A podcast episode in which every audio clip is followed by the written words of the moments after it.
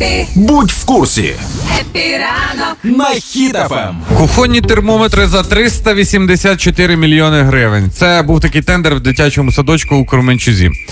Дивіться, розказую вам новину. Значить, знов проводили тендер. Місцевий підрядник е, його звати Андрій Чорно Іван, який став переможцем. Е, Він був готовий продати ці термометри за 384 мільйони 100 тисяч гривень. Термометр. Термометр один. Да. Це один дуже великий розміром з кухню кухонний термометр. Ні, просто міряє зразу всіх. Знаєш, Ну. стоїть і міряє всіх. І зріст. Е, але проте згодом, ну вже ж е, всі ми знаємо про ці скандали. Е, в тендері сказали, що була зроблена помилка. Замість справжньої вартості 120 е, гривень там вписали 384 мільйони. І чувак такий, ну ні, то ні, давайте продам за Я, 120. я правильно зрозумів, він е, скоштував 120, чувак такий, а ну я рискну і напишу 384 мільйона. І всі такі, окей, хай буде. Мені подобається ось ця людина, яка е, хотіла продати термометр. Коли він побачив цифру 384 мільйони. Його нічого не збентежило, а потім такий: а, м, ну добре. Це ж без коробочки. Це якби в коробочці, це можна було таку. Він сидить, дивиться такий 384 мільйони. Що я можу на це продати? О, термометр, берете?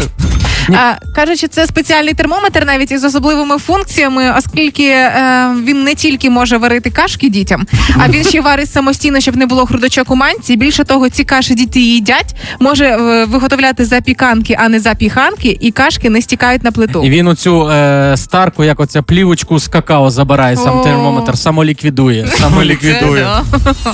І між іншим каже, що ось цей термометр за 384 мільйони гривень може навіть приглядати за дітьми, якщо батьки не встигли забрати до кінця робочого дня з садочка. Я думаю, що він може й допомогти ще зав'язати шнурки дітям на взуті і вирішити оці дитячі бійки і суперечки. Ти какашка, ні, ти какашка. Дивимося на термометр, а ні, все-таки ти. На тихий час, коли діти не хочуть спати, е, їм вихователі говорять, у нас термометр 384 мільйони. Вони такі і падають зразу.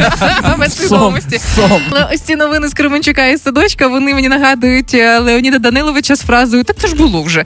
Е, пам'ятаєте випускників Київської школи укриттів, які закуповували дикі речі для укриттів? Ну а ви тільки уявіть собі садок, де під час тривоги діти спускаються в укриття, грають на барабанах за майже 900 тисяч гривень. Шкіряних. шкіряних.